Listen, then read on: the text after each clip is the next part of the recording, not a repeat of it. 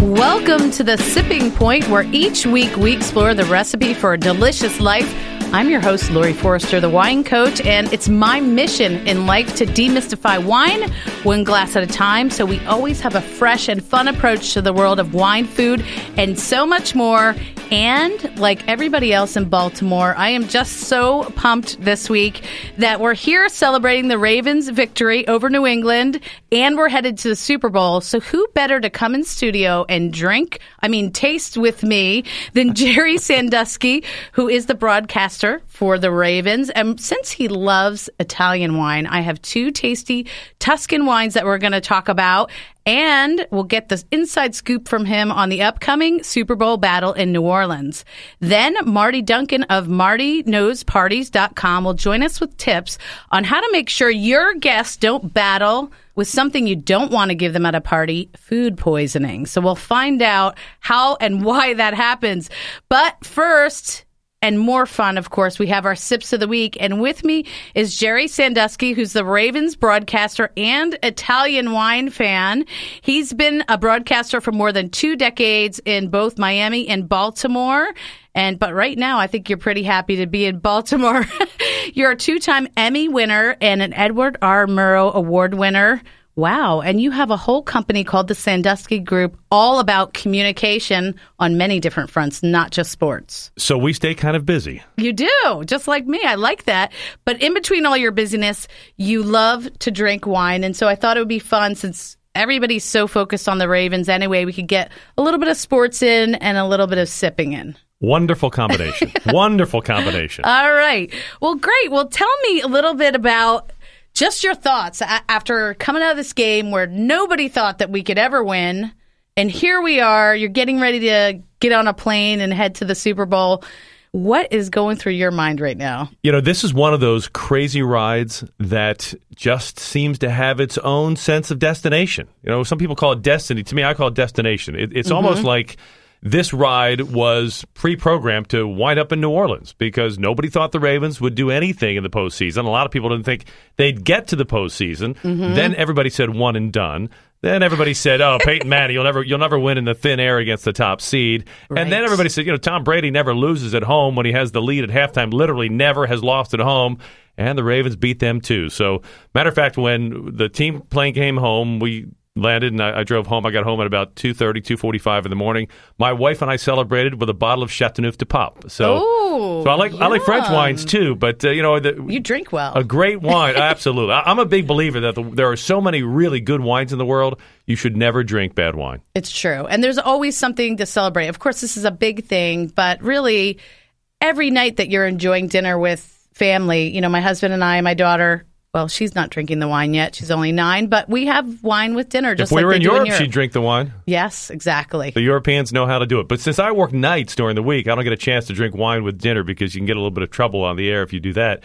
So, so a weekend you know, with my wife, it's a special time to kind of catch up, see what's going on, and have a great bottle of wine. See, I have to drink on the air because it's part of the job, and that's not a bad job requirement. As a matter of fact, you know you're going in the right direction if you're if you are required to drink good wine. You're probably in a good job. Well, I think so. And so hopefully everybody keeps saying never because that seems to be what makes us win. So And we are underdogs for the never, Super Bowl, which is I great. I saw that. We Four l- point spread, I think. Ravens love to be underdogs.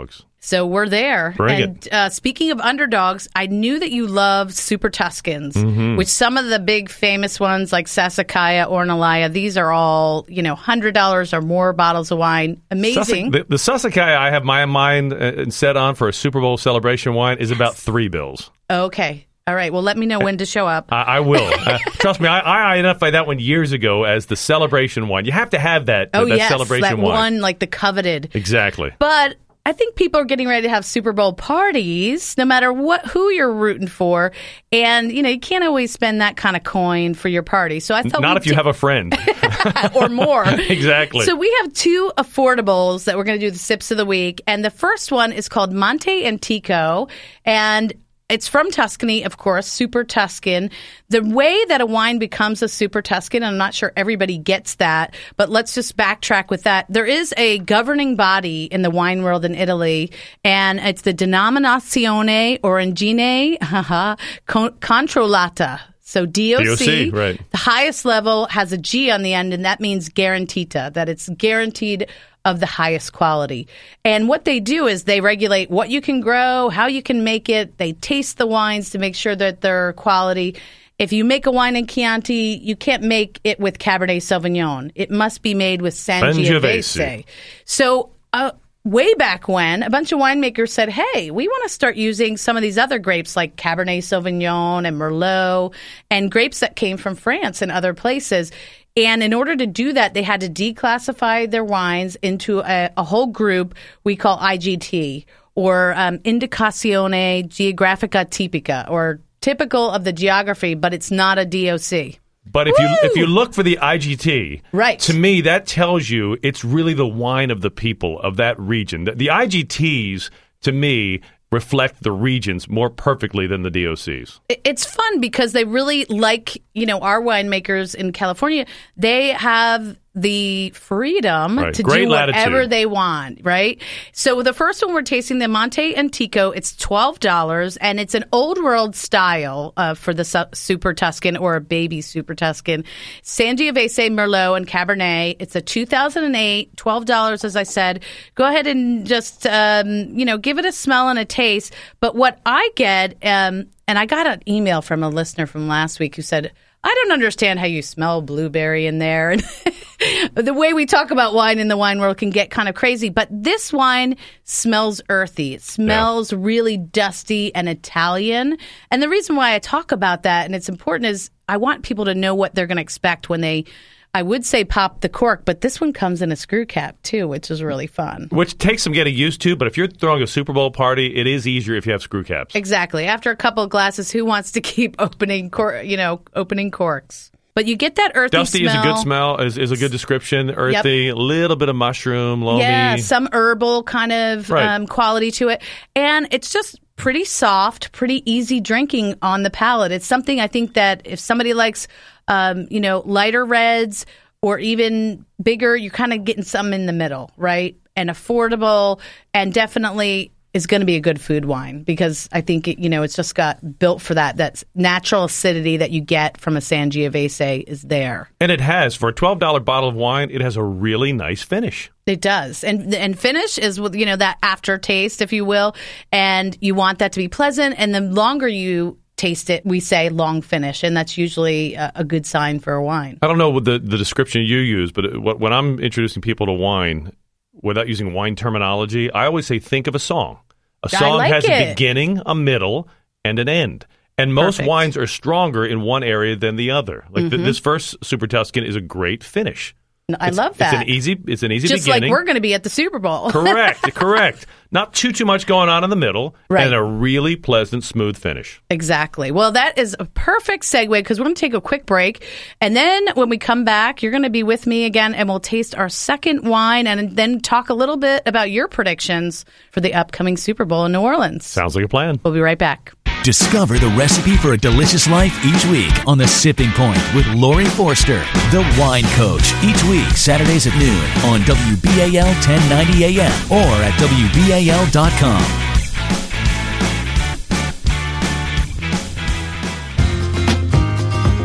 This is Laurie Forster, the wine coach, and we're back with the Sipping Point and Gerry Sandusky. We're talking football and Italian Reds. Perfect pairing, isn't it? Absolutely perfect pairing. We tasted our first sip of the week, the Monte Antico, for $12. Now we're going to taste another Super Tuscan, and it's from E. Giu- Giusti Izanza. Giusti is a grape grower, as is Zanza. There are two grape growers that come together to make this Super Tuscan, and they call it their Nemorino Red. Now, this is a little different blend, and that's why the IGT or the Super Tuscan is fun. 60% Syrah, which is Very unique. unusual, yeah. Yeah, with 20% San- Sangiovese and 20% Merlot. So we're moving up kind of to the next notch in pricing. It's about a $20 red, the one that's on your right. And they age this in French oak barrels, and that puts these winemakers back a pretty penny, right? So a lot of the wines that people tend to love and that are more expensive, you're going to see that investment because each of those barrels costs about 1500 bucks. and you will know it immediately as soon In as you nose, open you it. tell. The nose, the nose knows. The nose knows You exactly. can't cheat the nose when it comes to when it comes to how the wines. And that's prepared. Syrah. And a lot of times people call Syrah the purple grape, which ties in perfectly Perfect for the Super Bowl with the Ravens. it gives that you see the color difference here already it's that more vibrant um, inky kind of got some purple hues in there and you get more fruit rather than the earthiness we were getting on the monte antico this is more smelling new world with more of that fruit up front and a little bit of um, you know the essence of what they're doing with those oak barrels i mean right away you said oh this smelled a little bit more towards the uh, super tuscans that you're used to because one of the things I love about Super Tuscans, it's it's unique, and you don't get them in a Bordeaux or in a California blend. Is the the soil, the terroir, as the French would say, in, in Tuscany, has this hint of olive yes that you don't get in any other reds that I've ever had around the world, and it's unique. And that's one of the things I most love about the Super Tuscans. Let's give it a try. Yeah, give it a give it a sip. Um, what I love here is that um, they're really making, I think, something that over delivers for price and quality. You know, for Oh, that's a score for twenty dollar bottle of wine. it is right. I mean, when you're looking for a really nice red that has that. You know, essence of some nice French oak on it, but also some really good fruit up front. But it's not too it's not too grippy that you're like, oh, I gotta wait, you know, five years to. But it's going to open up nice. If you open this up a half hour, I bet before you drink it, it'll really open up nice, and it's not something that will intimidate your guests. Mm-hmm. So often, people who aren't necessarily wine drinkers, if if you get them something that's you know a little bit more of a niche wine, like like a super Tuscan, they're going to be intimidated, and their palate's going to be put off, and they're going to think, well, well, yeah, yes, you can't go hardcore on right. when But this would be perfect. convert. It, it has the Ravens color, It- I- purple, that's what I thought. That's what I thought. And you and in our song analogy, great front, fruit forward, and a real nice finish. I love it. We have that. And the thing about Syrah is that, you know, because this has 60% Syrah, a lot of people are used to Shiraz. They're open to that. And so this is a sort of a fun transition if you want to try something a little bit, you know, old world or start getting into Italian reds. I think this is an easy one to start with. This really is, and it's got a nice peppery finish, so it's going to wake you up. It, will bring your palate alive. Nice, nice get. And, and my husband usually makes, you know, chili, but he doesn't do it from like ground hamburger meat. Like he chops up like real steak. Wow. And this with that chili is going to be amazing. Like yeah, that- that's and that's the other thing I love about Super Tuscans. This time of the year, the weather's freezing cold. You want a big red. You want something that's got a lot going on that can stand up to big food and True. big weather. and and I like to do my five way chili. Do you ever do that with the Cincinnati five way? Oh, like Skyline chili? Yeah, you have like Right. cheese and sour cream and jalapenos. You put it over pasta. Oh my gosh! I'm a big Now believer that getting hungry. jalapenos works on everything.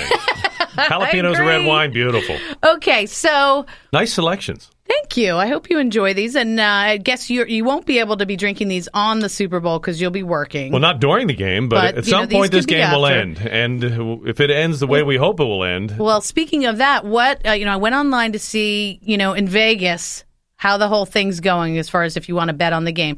Not that you would do that in Maryland because I'm sure it's not legal, but there's this four point spread, right? And they are casting us the underdogs. beautiful. We What like to be the you? underdog. You know, I never. How do you think this is going to go down? I, I don't know. I'm not a weatherman, so I Oh, never forecast. on. But here's why. Give me the scoop. The reason why I never make a prediction for a game is I've trained myself to not think about what's going to happen. And the reason I Ah. do that is I want to show up and call the game that happens, Okay. not the game I'm expecting to happen. So often people get tied up into I think this is going to happen, I think that's going to happen, and it never plays out the way you think about it. Mm-hmm. So I never want to fall in the trap of broadcasting the game I'm expecting. And Okay. instead, I just want to broadcast the game that I see Just being fresh fully as present it happens. in the moment. Same with drinking wine. Okay. You know, a lot of times you, you might go buy, you- maybe it's a special, an anniversary, a birthday, whatever, a holiday, so and you go buy an expensive bottle of wine that you know nothing about. And But you've heard the name and you've got this And you have all these expectations. You think it's going to be this, and you open it up, and it's that, and you miss what it is because Right. you were expecting it to be something else. That's why that I don't make predictions. It's it's why in the wine business we do a lot of blind tasting. I so love those. you know we could have done that with these, right? We cover them up. We're tasting. We have no idea which one's the twenty-one, which one's the twelve, or we could have made it even more. Um, you know, more of a change. And I did a dinner party once, and we called it bargain versus bling. but they didn't know which was which and they had to try to call it. But you're right. Sometimes wines come with such a backstory, you know, like the really famous, expensive ones. And sometimes you taste them and you're like, you know what? Eh, Hey. not so much. Here's a little wine trick we learned from traveling. We love to travel, my wife and I, and as we travel around the country, we have found in Europe, if you ask people, a, a bartender, a waitress, whomever, pick me what you think would be the most interesting bottle of wine you have on your list. They'll bring you something that you would have never picked. True. It's never the most expensive bottle of wine, and it mm-hmm. all, and they always have a great story to share with you. Love that. If you do that in the U.S., they'll always bring you the most expensive bottle of wine off the list, and they don't even know what the story is. They just know they're they're getting a bigger cut of it of the action. So. Sometimes, right. Right, you know what I mean, So- and that's one of the things I love about the Europeans is they always know the story behind the wine. A quick story for wine: the way I fell in love with wine was when my wife and I got married. We honeymooned in Napa. Ah, We knew nothing about wine. We weren't wine drinkers at the time. really? And we came across, we, we did some of the big vineyards, the, the Rothschild, the the, uh, the Mondavis, and then we did some little small ones. And one of the small ones we did at the time was this emerging little vineyard called Stag's Leap. and nobody knew about it at the time. It was a restaurant only wine. Mm-hmm. And this wonderful woman took us on a private tour into the fields, let us pick the grapes. She explained everything about Wow. it. So we've been huge Stag's Leap drinkers ever since. but that's now- setting you back serious now. Well, yeah, I isn't don't mean we drink it all the time, but Right. but but now it's you know it's a big deal, special occasion wine because Stag's Leap has really made it. So They have. and again, I don't know if whiskey drinkers are like that or Scotch drinkers, but the the beauty of wine is it always has a great story. That is true because people have to have a passion for it to get into the business because it's such hard work and it can be heartbreaking. Yeah, I mean, look and it isn't always the highest paid thing either, we're right? both sweating. and it- We're, we're working hard right now. I mean, we're, we're really getting after it, but uh, we're doing know, it for the love I give of, till of it the hurts. cause. I give and, till and it you do, and you do a great job of it. Well, Gerry Sandusky, this has been so much fun. And I know everybody, we're so excited about the Super Bowl. You're going to be heading there so we can all listen to you and be right there in the moment with you because I know that's what you do at the game. But if folks want to find out more about the Sandusky group, how can they go out and check that out? sanduskygroup.com and you can find everything out about it. You won't find anything about a, a wine on our site, but uh, for that, go to thewinecoach.com. Oh, well, thank you so much for being on the show. Big fan of the show. Real treat to be on. All right. We'll see you soon.